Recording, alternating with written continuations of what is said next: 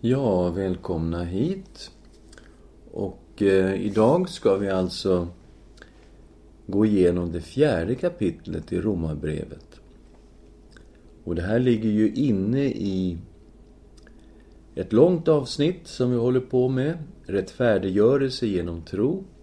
Från 1.18 till 5.21. Och eh, i de första tre kapitlen kan vi säga ner till 3.20 så har Paulus visat Guds vrede över synden och människan som har vänt Gud ryggen.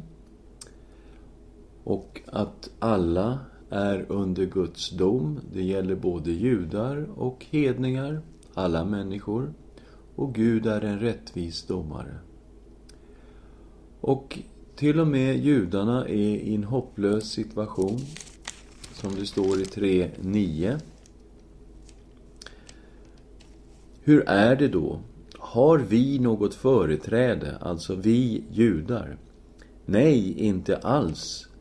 Vi har ju redan anklagat både judar och greker för att alla vara under syndens välde. Och till slut kommer han fram till 19 versen 3.19. Vi vet att allt vad lagen säger, det talar den till dem som har lagen. För att var mun ska stoppas till och hela världen stå med skuld inför Gud. Ty ingen människa förklaras rättfärdig inför honom genom laggärningar. Genom lagen ges insikt om synd. Så, alla människor står alltså med skuld inför Gud och ingen människa kan bli rättfärdig genom laggärningar. Vi kan alltså inte rädda oss själva. Lösningen på vårt problem måste komma från Gud.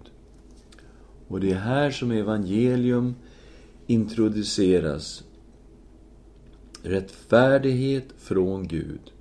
Den rättfärdighet som kommer från människan, ja, den räcker inte långt.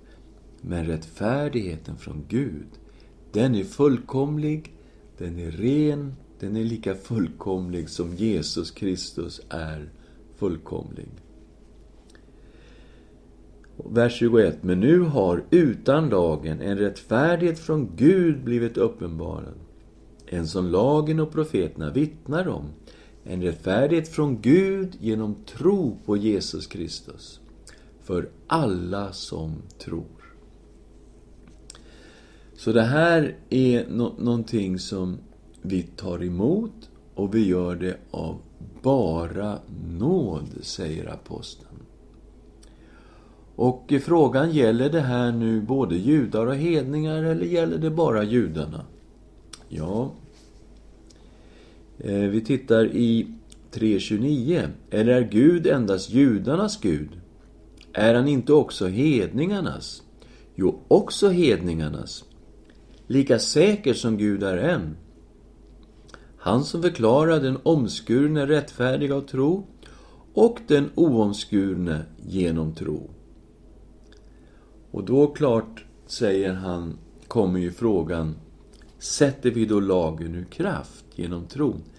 Nej, inte alls. Vi upprätthåller lagen. Och det är klart att då kan man ju undra på vilket sätt upprätthålls lagen? Jo, för det första så sa han ju att lagen inte var till för att en människa skulle bli rättfärdig genom laggärningar. Utan genom lagen ges insikt om synd. Så, när lagen predikas på ett tydligt sätt, då speglar vi oss i Guds lag och vi förstår att vi är syndare. För det andra så säger han att lagen och profeterna vittnar om rättfärdigheten från Gud. Och då får man tänka sig lagen här inte bara som tio Guds bud och de här paragraferna. Utan lagen som de fem Moseböckerna och i de fem Moseböckerna hittar vi då detta med rättfärdiggörelse genom tro. Och det är ju Abraham som i Första Mosebok förklaras som rättfärdig inför Gud på grund av sin tro. Och då är vi framme i det fjärde kapitlet som vi då har kallat för rättfärdighet från Gud genom tro redan hos Abraham. Och vi läser här i inledningen till fjärde kapitlet. Vad kan vi nu säga att vår stamfader Abraham har vunnit genom gärningar? Om Abraham förklaras rättfärdig på grund av gärningar, då har han något att berömma sig av, men inte inför Gud. Ty vad säger skriften? Abraham trodde Gud och det räknades honom till rättfärdighet. Det här är alltså ett citat från Första Mosebok kapitel 15 och vers 6. Så, det står om detta i lagen. Lagen vittnar verkligen om rättfärdighet från Gud genom tron. Sen går han vidare och eh, citerar också David, vers 6. Därför prisa också David den människa salig, som Gud tillräknar rättfärdighet utan gärningar. Saliga är de vilkas överträdelser är förlåtna, vilkas synder är överskylda. Salig är den man som Herren inte tillräknar synd. Så här visar han att Gud förlåter inte baserat på goda gärningar utan baserat på ren nåd. Salig är den man som Herren inte tillräknar synd. Och det här är ju eh, innebörden, kan man säga, i rättfärdiggörelse. Som ju är betraktat som en juridisk term. Att vara frikänd från skuld, att vara oskyldig. Och det här tar vi alltså emot genom tro av bara nåd. Nu är det viktigt för aposteln Paulus att visa att rättfärdiggörelse genom tro, det gäller inte bara judarna, utan det gäller också de oomskurna, hedna folken. Vi går vidare i vers 9. Gäller denna saligprisning endast de omskurna, eller även de oomskurna? Vi säger att tron räknades Abraham till rättfärdighet. När blev den tillräknad honom? Sedan han blivit omskuren? Nej, det skedde medan han ännu var oomskuren. Han tog emot omskärelsens tecken som bekräftelse på rättfärdigheten genom tron och den ägde han redan som oomskuren. Så skulle han vara fader till alla oomskurna som tro. Så, och så skulle rättfärdighet tillräknas dem. Han skulle även vara en fader till omskurna, till sådana som inte endast hör till de omskurna, utan också vandrar i spåren av den tro som vår fader Abraham hade som oomskuren. Så, genom att visa att det här bibelordet, löftet från Gud, Abraham trodde Gud och det räknades honom till rättfärdighet. Det ordet, det fick Abraham innan han fick omskärelsen som ett tecken. Det kommer ju alltså långt senare, flera år senare, kommer detta med förbundet som Gud gör med Abraham och eh, för, förbundstecknet, omskärelsen. Ehm, och sen kommer nästa steg. Han, han går egentligen vidare på samma väg. Han visar att det här har ingenting med lagen att göra. Rättfärdiggörelse genom tro har ingenting med lagen att göra. Därför att lagen var inte given. Den kommer ju flera hundra år senare genom Mose. Vi läser vers 13. Det var inte genom lagen som Abraham, hans efterkommande, fick löftet att ärva världen, utan genom den rättfärdighet som kommer av tro. Om de som håller sig till lagen blir arvingar, då är tron utan innehåll och löftet satt ur kraft. Lagen åstadkommer ju vrede. Men där ingen lag finns, där finns heller inte någon överträdelse. Därför heter det av tro.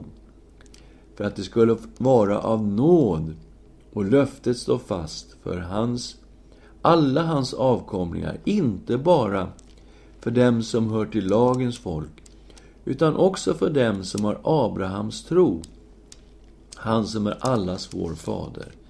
Så, det var inte genom lagen. Och det innebär ju också att det gäller inte bara judarna som har lagen, utan det gäller alla folk. Och namnändringen från Abraham till Abraham är viktig här.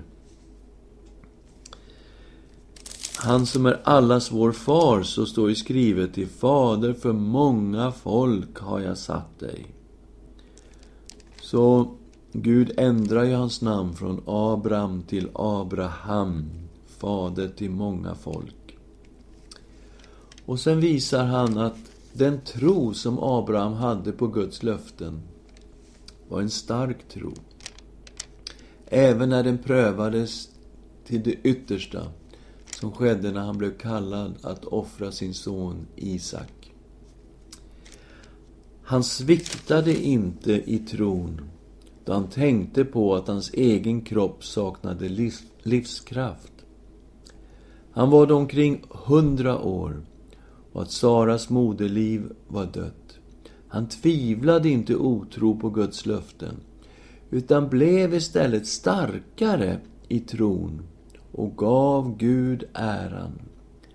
Han var övertygad om vad Gud hade lovat. Det var han också mäktig att hålla.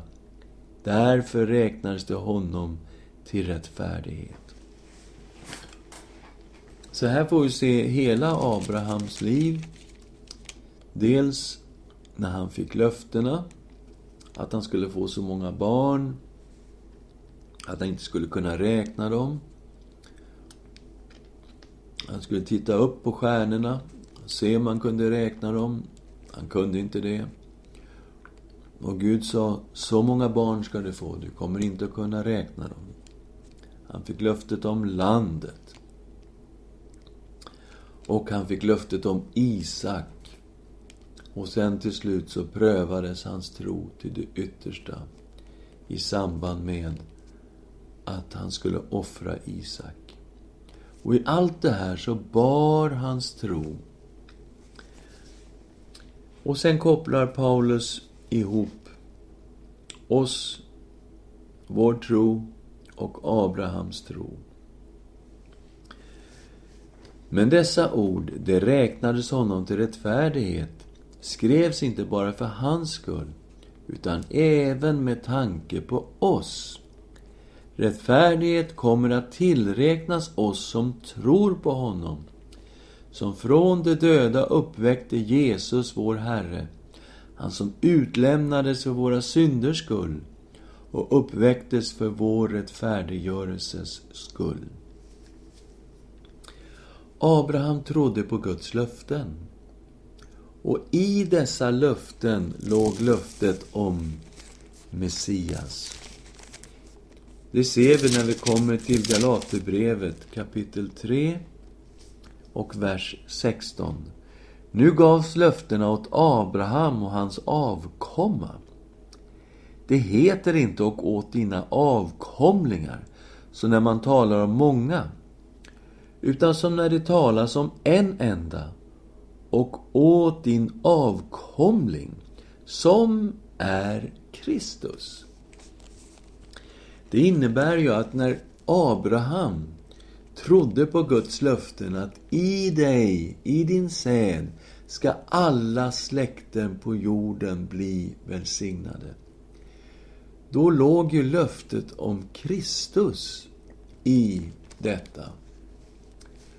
Och till och med Jesus bekräftar att Abraham såg fram emot honom.